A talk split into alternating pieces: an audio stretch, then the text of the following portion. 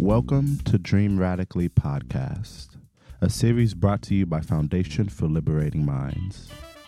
Dream Radically is the need for those passionate about justice and equity to imagine the world they want to see, to envision a place that provides the societal conditions necessary for true justice to be the norm for all people. Join us as we embark on the journey of dreaming radically with community leaders, artists, activists, educators, and more. My name is Miles Francisco, and I'll be your host on this path of imagining. Let's dream. I am joined today with Malika Cox. We talk about restorative and transitional justice. Um, we talk about the ways that harm and violence within our society can begin to be shifted and addressed in ways that are non punitive and aren't focused on punishment or carcerality, that we don't need to respond to harm and violence within our communities and within society in a ways that discards and disposes people, but we really can still begin to see the humanity and shift entirely sort of the ways that we look at harm and violence. And restorative justice is one of the ways that we can do that without a focus on prisons and policing. A really big part of this podcast is dreaming and dreaming of the society that we want to see and really doing the work in the present to build that society. It's what we talked about on the last episode with Dr. Vaught and abolition. So come into this episode with an open mind, thinking about a society without prisons and policing and building communities of mutual accountability that really seek to transform harm and to ensure that harm and violence are no longer the norm within our society. Let's get into it. Malika received her Master of Arts in Practical Theology at Regent University and a Master of Philosophy in Conflict Resolution and Reconciliation at Trinity College Dublin, Irish School of Ecumenics. She jointly won the James Hare Dissertation Award for her peacebuilding research on Palestinian and Israeli dialogue in cyberspace and is currently working on educational curriculum on restorative justice practices. She is passionate about criminal justice reform, restorative justice, and policy changes that impact marginalized communities. Malika is the pastor of spiritual formation, justice, and community life at The Table in Oklahoma City. Malika speaks and teaches on anti bias, diversity and inclusion, race and reconciliation, and transitional and restorative justice practices. So, welcome, Malika Cox, to the podcast. Thanks so much for coming on. How are you today? I'm doing great. I'm really excited to be here with Miles. We met but a couple years ago, and it's been great just getting to see your work. And so I'm honored to be here. Thank you for having me.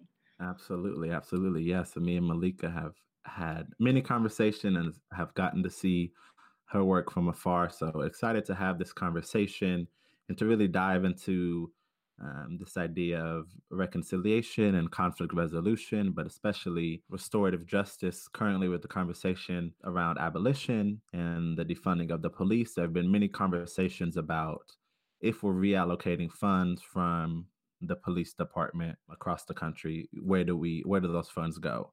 A lot of organizers have been uh, making the argument that, among other things, they should be going into restorative justice practices. So you know, I wanted to have this conversation to sort of map out what restorative justice is, what it looks like, and sort of how the current criminal punishment system responds to to harm or to violence within our communities, uh, or this idea of crime. So, I guess my first question for you, Malika, is where does the criminal legal system today? Where is it getting it wrong in regards to harm and to you know wrongdoing within our within our society?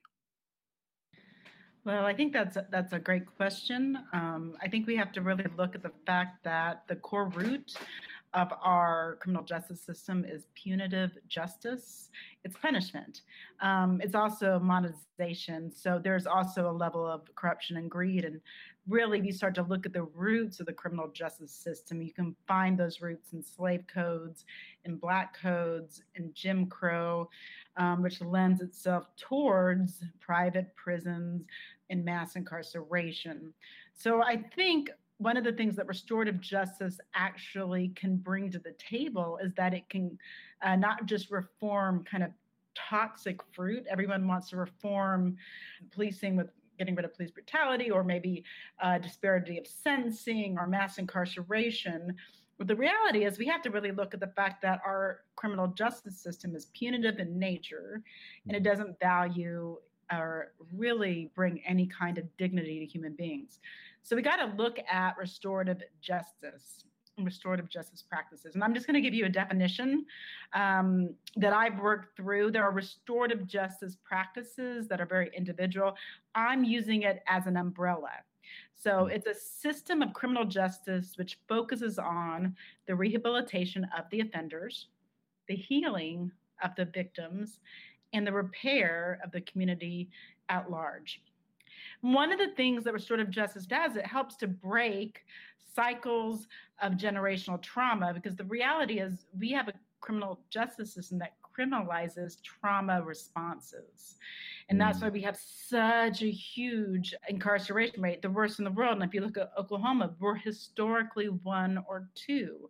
Um, it also interrupts the trajectory of generational incarceration. So you look at these kind of school the pipeline prisons. Well, restorative justice can can actually break that cycle. But here's the thing and I know, unfortunately, people always want to know what's in it for them. Okay, so we're talking about restorative justice is going to help overly incarcerated communities. But the reality is, these practices show a lower recidivism rate, which mm. means people are less likely to come back out and commit a crime. When we start to implement restorative justice practices, we're looking at a safer community. We're looking at people instead of going to jail are paying taxes, investing their finances. We're looking at, at, literally reducing our prison budgets by millions to billions of dollars if you start mm-hmm. looking at it nationally. And ultimately, we're investing in our own communities so that our whole city prospers. But the core idea, restorative justice, is we're valuing people as human beings, we're valuing communities we're recognizing that redemption and restoration are very real things and everyone deserves them. Um, there's more to it when you start looking at the root systems that are much more corrupt, and we do need to address those. But those are more transitional justice practices. It's the restorative, I think, we can start to implement and really make a difference in our incarceration rates mm-hmm. and in our recidivism rates, which are people going back to prison after having been released. Yeah, absolutely. So I think that definition and as you described it really helps to map out the ways that our current criminal punishment system punishes people but mm-hmm. doesn't necessarily restore them or rehabilitate them and what people often think prisons do or punishment does in general is that idea that it's going to teach them a lesson and that they'll never go out and do those same things again. And so those that recidivism piece I think is really important to note because oftentimes, you know, with uh, offenders who, you know, are in prison for um, drug offenses um, and things of that nature. I mean, they're in prison time and time again because we're not addressing sort of the root causes of, of why people are are there or are in prison, right? And that's what I think restorative justice really, and that piece I think that you talked about with the the humanizing piece is huge because currently our criminal legal system, our criminal punishment system, completely dehumanizes people after they've been labeled a criminal and just sort of tosses them away, and society at large just forgets about them. So I wonder if you can talk about accountability and sort of the ways that punishment or the punitive justice that our current criminal legal system holds on to doesn't really hold people accountable when they've done some type of harm and how um, restorative justice, and you can also get into some transitional justice, um, if you like, sort of does a, a, significantly better job at actually keeping people accountable, um, and then also for for victims to to heal. It's such a good question because currently we know that we aren't actually holding people accountable, we're warehousing people.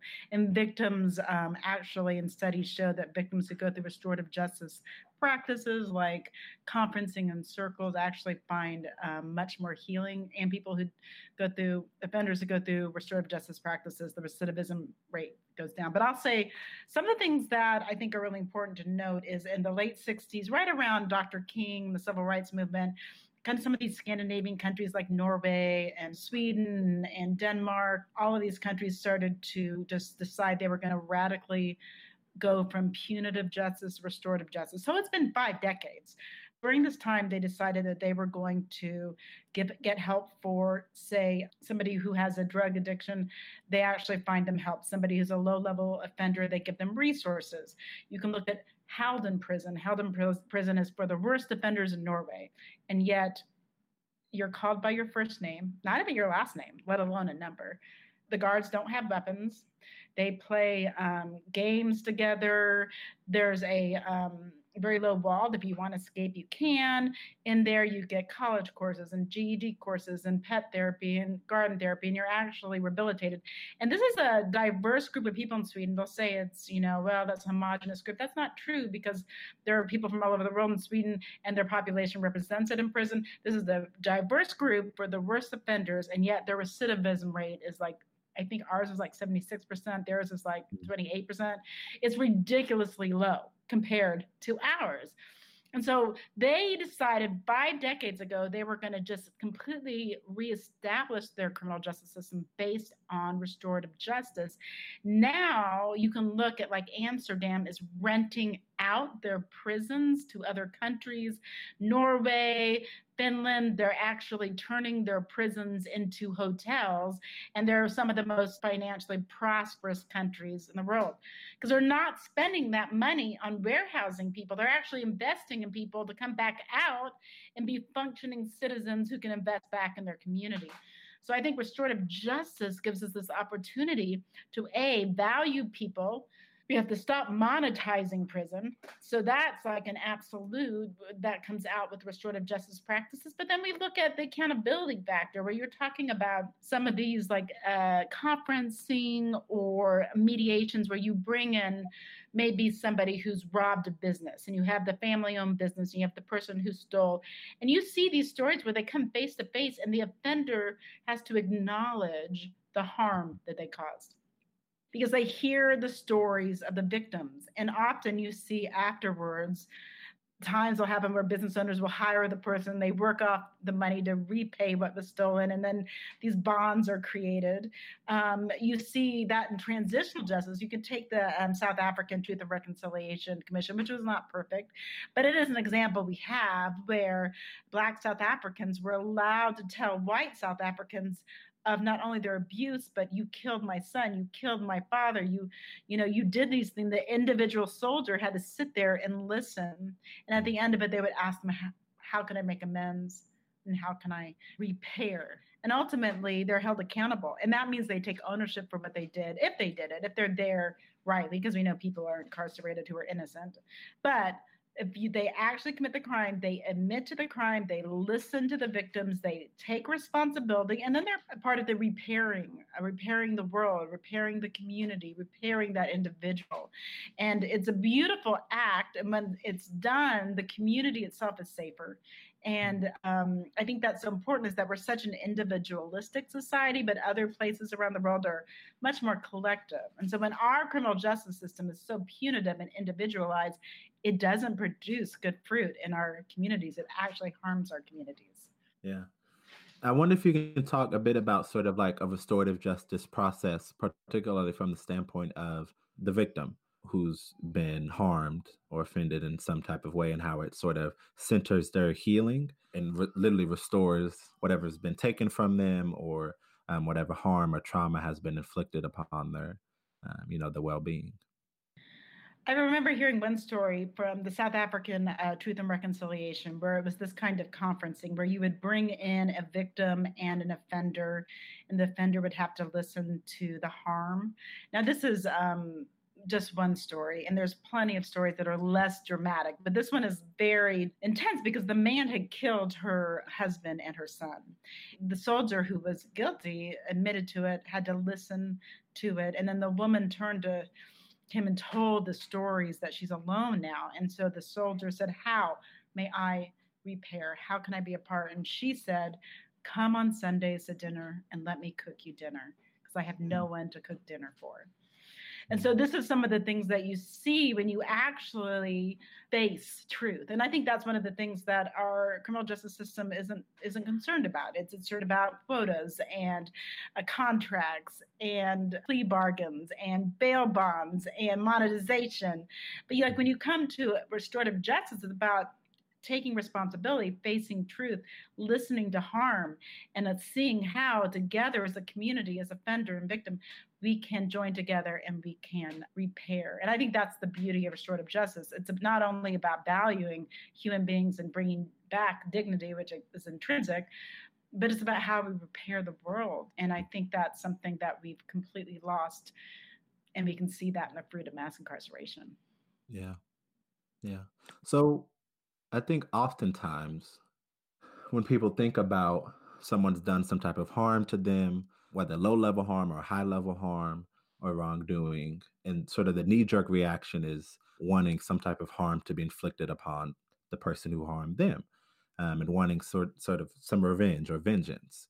That's what happens, you know, within our current criminal punishment system and sort of the nature is I want to punish the person. I want this person to feel pain or to feel some type of hurt. So I wonder if you can sort of walk us through what it might take for people to understand that that's not really that doesn't leave much room for healing um, and how punishment won't really heal that whatever wounds have come from the harm that's been inflicted upon them in, in the ways that restorative justice holding people accountable and for the offender to to really make amends for the harm they've done and admit to the harm they've done. I think you just touched on this really well. The fact that the entire point of our current criminal punishment system is to prove that you didn't do something, right? So even when somebody has sexually assaulted someone, right, or hit someone or what have you, their entire objective is to prove that they didn't. And our criminal punishment system does a really good job of not believing victims of violence. So I wonder if you could just talk about sort of this idea of not really wanting revenge, but wanting accountability, but also wanting for themselves to to be able to heal, and then also for the community to heal and to get to a place of safety, and how restorative justice sort of holds that to its core. You know, I think there's lots of great studies out there that um, show that the greater the sentencing and the more severe the punishment, the higher the recidivism rates. So the reality is, as much as we want to be uh, tough on crime or we want to do these harsh punitive activities, it doesn't produce any type of results that are good for the entire community. Mm-hmm. And it's vengeance. And ultimately, you know, as we are a community of people who see value and dignity in people, vengeance isn't really going to ever bring healing. There's studies that show that people who have had a, a loved one killed, whose offender is killed by the death penalty, that they show a lot of that doesn't resolve any of the actual pain that victims feel. I mean, there is a sense maybe of some resolution and closure, but it doesn't do what restorative justice does. And there's studies for that. But I will say this, and I think this is something that frustrates me because I'm a pastor. And I find that when you, when like I live in Oklahoma, we live in Oklahoma, and it is one or two historically when it comes to mass incarceration, high execution rates, um, very much into vengeance. And then yet the core teaching of the person Christianity talked about an eye for an eye leaves everyone blind. It's not at all in any way to me Christ-like to be thinking punitive. I think that's that's actually misunderstanding the ways of Christ. And um, you can look at other Abrahamic faiths and other faith traditions and teachings, but generally, when you look at like a real spiritual principle, is kind of this pathway towards forgiveness. I mean, you go through the five stages of grief. I, I get it. There's anger and there's depression and there's bargaining and there's all of these things. But ultimately, you know, these these spiritual pathways lead towards forgiveness and acceptance and restoration and redemption. But that's not our criminal justice system. And people don't make money on that. And that's a reality we have to deal with is people have to stop making money off our criminal justice system or we'll never be restorative and it will continue continue to uh, have mass incarceration and outrageous amounts of money thrown at putting people away in warehouses that are going to come out and commit crimes. It's just, it's almost absurd when you look at the cyclical like we keep doing the same thing nothing changes nothing changes like we need to look at a higher path and start to look at restorative justice practices scandinavian countries have done this for uh, five decades and they're seeing drastically reduced rates you see that um, in sweden they have a law where prostitution is considered a crime against gender. So they're not prosecuted for prostitution. They are actually given resources, but men are, and they drop their human trafficking rates almost down to zero and their prostitution and ha- uh, rates in half because we realize that women aren't necessarily opting to go to this field. It's actually a field of last survival. Of you know what I'm saying? It's not something that's necessarily choice. So if we started to look at like veterans who are in the Oakland, OK County Jail because of drug abuse and maybe think, oh no, we're actually criminalizing trauma responses. They're domestic abuse victims inside the Oklahoma County Jail. And there are women who go on because of failure to protect that law into prison for 27 years because they didn't prevent someone much larger and scarier from causing harm to their child and not recognizing that they were also being traumatized and abused. We are criminalizing people with trauma responses, young people who see no future, who don't think the system is rigged fairly, who are using marijuana to medicate themselves, and yet you go to the suburbs and you see heroin and op- and all these opioids, and yet that's a health problem. But in certain mm-hmm. neighborhoods, it's a drug addiction no, we need to rethink the entire thing, in my opinion. We need to mm-hmm. get at the root of this punitive justice, which is sometimes attached with really punitive religion. And we need to examine it and see why we think this way. We need to mm-hmm. start to use transitional justice so we can deal with the post atrocities of Jim Crow and slavery and black codes and redlining and all these things that kind of war on drugs and all these little avenues that's led to our mass incarceration rate. And then we need to start implementing diversion courts like like a lot of these countries do in Scandinavia, conferencing, which is really an indigenous practice um, taken from the circles that a lot of the indigenous um, communities use. And then we need to look at reimagining what incarceration looks like. What should prison look like? Do we want to call people by a number? Do we want to rob them of their humanity and then bring them back into society? Like it's it's almost insane to me that we think these practices are okay and we're going to throw millions and millions of dollars at it it's that old saying of nothing changes, nothing changes. Like it's time to make some radical changes.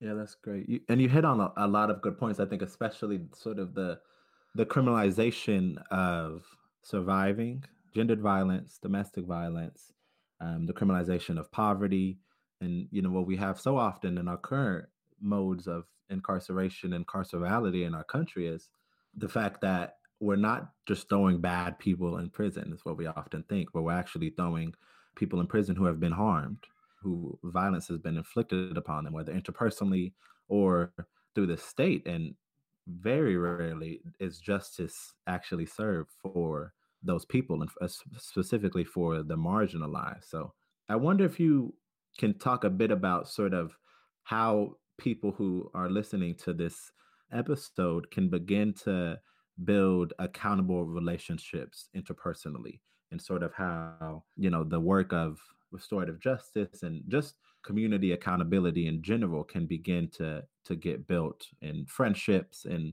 partnerships uh, within familial ties what have you.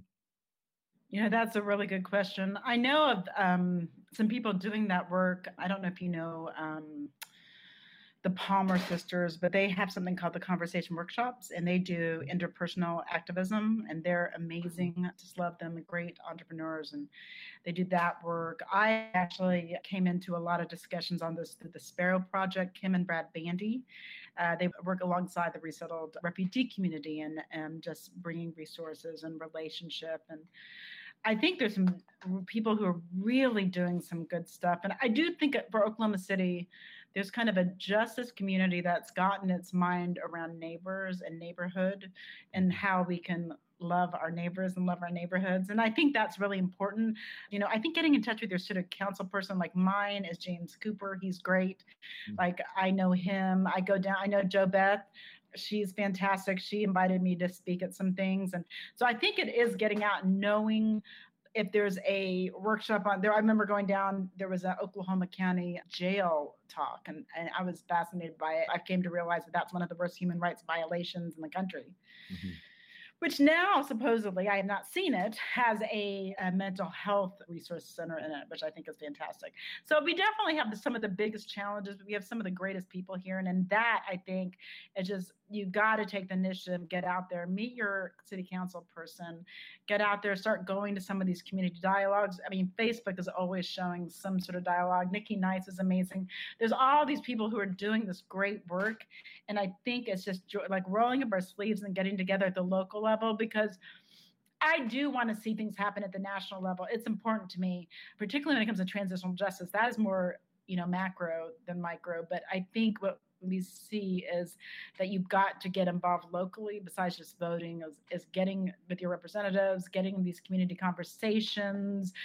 We need to see real change happen on the ground and that generally happens grassroots when it comes locally. Yeah and that's i mean uh, get to know your neighbors right? Like we don't know our neighbors anymore. We don't like live in community. We don't live in community with with our neighbors anymore and like we don't know who we live next to or around and if we just get out and like build those relationships so we can get to a place where when harm occurs within our community we're able to to respond in um, a way where you know we, we can humanize each other because we actually know each other and we're not feeling a need to constantly you know dial 911 so i think i think that's huge and then also just building those relationships you know with your friends and family where you know, we're human beings. We harm each other. We do wrong. We make mistakes. We say the wrong thing. We all do it. So nobody's above remiss. And I think it's important to note that everyone's redeemable. Nobody is just inherently bad or inherently violent. People often do these things because of the conditions that they live under. You know, when we talk about sort of these larger systemic issues, right? That people often resort to what we call crime because they are living in poverty or they don't have access to housing, they don't have access to food, right? And they're having to resort to these things that we've criminalized. And that's what we mean when we're saying that uh, we've criminalized poverty within this country. We've criminalized homelessness, quite literally, all over in states all over this country. So I think that's crucial to to understand. I wonder if you can talk a bit, sort of on on a larger scale, this transitional justice and how the work and research that you've done in Palestine um, and also how you know that could possibly be done here in the United States with the long history we have of inflicting great harm and violence and oppression upon marginalized groups here. Well, that's my passion. I love transitional justice, and I really feel that we're past time in the United States, way past time to start dealing with transitional justice. And I think transitional justice is just a way for society to heal collectively it would be like an individual who experiences uh, great trauma or violence and the response is well forget about it. That was you know that was the last year you know move on. Well that doesn't mm. happen. Or you have a trauma in your marriage and you're like well forget about it you know forgive and move on. It's like no we have to process it. We have to deal with it. We actually have to go through the five stages of grief likely and then at some point we're going to accept it and we're going to come to a place and move on. But that comes after dealing with it. And that's just not different collectively or societally. Mm-hmm. If we've suffered trauma, particularly if you're part of a marginalized community, because that brings up the whole genetic memory and intergenerational trauma that's not resolved in our our DNA. Like we need to resolve this before we move on in our own DNA, which for those who are not familiar with intergenerational trauma, you know, they've done studies that show that the DNA from people who were in the death camps in Auschwitz and places like that actually changed after they went through the Holocaust, and then their children's DNA was the same after. So it shows that trauma actually changes our genetic makeup, and then we transfer that onto our children. And so our children, it's almost like our children's DNA still cries for justice. Mm. And so, how do we resolve intergenerational trauma. How do we move forward? Well, we're going to have to do what we were talking about all along. Like I loved what you said about even our entire criminal justice system. It's like you didn't do it. Show me that you show like try to prove that they did do it. It's all about facing truth. Mm-hmm. It's all about we're going to take a minute to look at something gruesome and we're going to have to grieve and we're going to have to mourn this you know intergenerational i mean sorry transitional justice comes in several different ways. Obviously can come from a very macro from the international criminal court when they try war criminals. Now the united states is not an, a subscriber so obviously that's not an option for the united states. But there are other ways. There's truth and reconciliation which they did in south africa. They've done in canada with the um, the native boarding schools that we actually had here in Oklahoma too that were horrific and brutal and genocidal. We haven't really done truth and um, reconciliation. I know there was a small truth and reconciliation commission when it came to Black Wall Street in Tulsa, and I think the what came out of it was need to have extracurricular on this, which is I think it should be in every single book, starting at a very young age mm-hmm. across the country, because that's what they do in Germany. Germany, one of their transitional justices is at elementary age um, you're learning about the Holocaust. So that's that's transitional justice. That's teaching like we we see this we don't want this to happen again and we don't do that with slavery. We don't do that with the genocide of indigenous population. We don't do that with jim crow. We don't do that with really with the trail of tears. It's like just a blurb. We don't really get into these atrocities and we never want to commit again. So that can come through obviously uh, the truth and reconciliation commissions they have a lot of things called healing through remembering, where they'll have people come and tell their stories, and that works like some of the um, survivors of Black Wall Street. They um, they would tell their stories. Their children would tell their stories, and there is something in us that heals when we tell our stories, and something that is in us that heals when we hear other people's stories. So I think storytelling is important in transitional justice.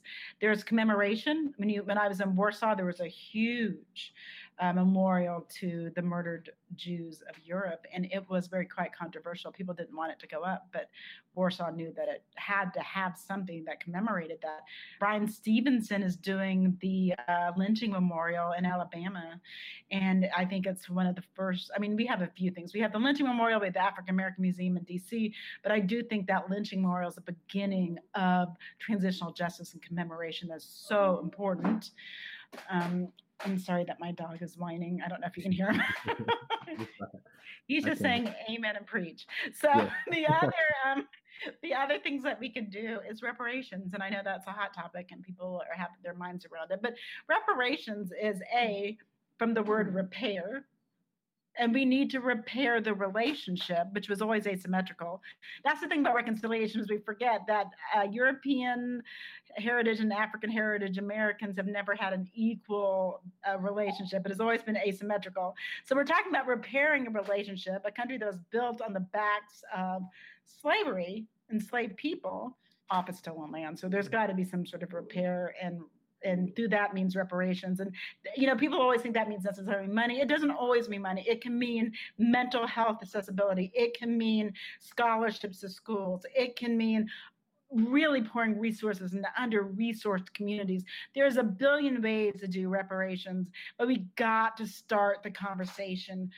I know the African American community is talking about it, but we need everyone to get on board and realize we have to deal with the genocide, the slavery, the Jim Crow, the war on drugs, which caused our mass incarceration rates, which is still modern day slavery. And until we begin to really address these atrocities, I think our criminal justice system will continue to be a cyclical, destructive force until we're able to address its systemic roots in slavery.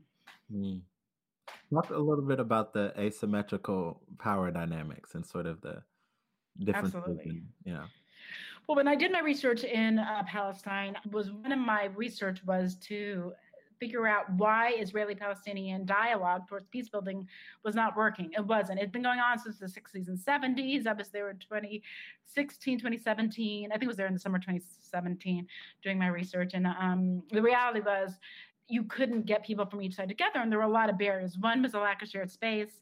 One was uh, basic segregation, but the big, big issue that I found repeatedly was asymmetrical power dynamics. By that meaning, if you brought a Palestinian to what is considered the Israeli part of Jerusalem, for example, you bring somebody, I mean, if they were from the occupied Palestinian territories, they're going through a checkpoint, meaning they could spend five hours in that line. Now, they, if they get to that line without any violence, they're coming to, to an area that might not be safe for them. And then they would meet, they would grow to like each other, and then they would enjoy. They, I like hummus and you like hummus. This was kind of the ongoing joke. And then it was like, obviously, the person who's marginalized and say, okay, let's talk about my rights, equal rights and status. And the person who wasn't like, I've got no control over that. And then they become defensive and I can't change that. Well, I don't even know why I'm coming here when you can cross the street. And it happens here in Oklahoma City. You have these conversations where you're asking people of color to drive to a part of town where frankly they could be pulled over it's costing the person in that part of town nothing. If you don't recognize asymmetrical power dynamics those dialogues are going to go south really quick. So what we learned was and what i studied is technology and how technology could kind of circumvent some of those issues. It was accessible it was inexpensive and anybody if the infrastructure allowed for it. That was the only time it really didn't. Because when you looked at Gaza, you were looking like their electricity goes out half the time. You know, they couldn't get online. But you could have people who were in Ramallah Skype with people in Jerusalem, and they wouldn't have to make that barrier of that kind of asymmetrically. Now, regardless, eventually the conversation is going to get to your rights and status. Hey, I don't feel I have full rights and status in this situation. And that just happens here in the United States. Ultimately, people of color who are making the trek to kind of go to the dominant culture are generally like, hey, I still feel don't feel safe when I drive my car at night as a black man or as a black woman i know I, it's my responsibility to educate everybody and uh, i know i'm not getting paid as much you know ultimately it comes to those things and it's very easy for dominant culture white people to bow out of those conversations. Okay, well, I was mm. just here for reconciliation. I'm here for relationship. And it's like, well, this relationship isn't symmetrical. Yeah. Therefore, there's a problem. And so that's where it's like how we cannot talk dialogue. And in fact, I don't I don't generally talk dialogue on on conflict resolution if we don't address power dynamics. So once we at least, hey, this journey cost me a lot more than it did you. And if we at least establish that point, then we can move forward. So one last question for you, Malika. This podcast is called Dream Radically. Something that we often like to preach at Foundation for Liberating Minds is the need for all people to be able to dream and then for their dreams to actually be able to to come to fruition someday um, as we're fighting for it. So I wonder if you can talk about what your radical dream is, and you know you can take it wherever you want and any subject in regards to transitional or restorative justice, our criminal legal system. But what's your radical dream? Well, that's a beautiful question, I have to first say. And for me, I, would like to think of this, our city, state, and even our country as a garden. I want the whole garden to flourish. I want every plant to get all of the resources, the nutrients, the elements that it needs to flourish. Um, but right now, we can just take Oklahoma City as a microcosm, and there are parts of the city that are flourishing and doing well, and there's parts of the city that are not. And that's because some parts of the city have hogged all the resources and hogged all the elements, and there's weeds and there's rocks in the soil. So I want to go in and I want to dig in that soil and make the soil healthy and make the soil sustainable for every single plant, every diverse plant, every beautiful plant, unique to grow. And that has to happen through up rooting systems of injustice, white supremacy, patriarchy, all these other things that are clogging up the soil that only a few plants flourish. I want to be able to go through and let's address issues of resources. Let's address things that are post atrocity that are still having effect today, like slavery and uh, Jim Crow. Let's deal with the fact that women are half the population and never half on panels. That drives me crazy. when I see panels for like justice and there won't be a woman or there's a token woman. No, we're half the population. I want to see half the representation. I want to make sure that women are paid the same as men. We're half the population. There's no reason we should be making less. You know, I want to be able to see a world where every single person flourishes. And, and it's because they have the resources and the elements. Everybody gets sunshine and rain, but not everybody has the same soil. There are weeds, there are rocks, there are things that need to come up and out of the soil.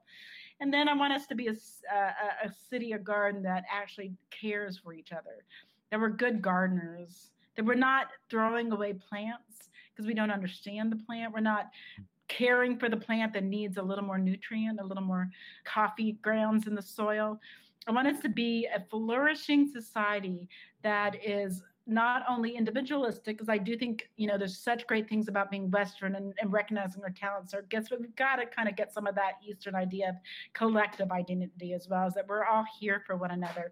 We need to learn that loving your neighbor is like the essential of just being a good person. Like take care of one another. It's like basic principles you learned in kindergarten. And I want to see them implemented macro to the meso to the micro from the top down. Let's be institutionalized friendliness, institutionalized neighborliness. Let's come along and create a society where everyone's given a chance to flourish, regardless of your race, your gender, identity, faith tradition, or no religion, or abilities, or uh, your your love orientation, or your, even your documentation status. I don't care. I want to create a society where everybody flourishes, and that's my heart. And I think the only way to do that is we start first by calling out and pulling up systems of injustice. That analogy is awesome. That's beautiful. That's beautiful. That's wonderful. Okay. Thank you so much, Malika. Thank you, Miles. It's an honor to be here. You are great. I appreciate you coming on. Thank you for listening to Dream Radically podcast presented by Foundation for Liberating Minds. Like and subscribe to this series wherever you get your podcasts. Check out the work of FLM at Foundation for Liberating Minds on all social media platforms or on our website at foundationforliberatingminds.org. Special thanks to the Third Space in Norman, Oklahoma for providing the beautiful space to record this podcast. Be well and may tomorrow bring us closer to our radical dreams.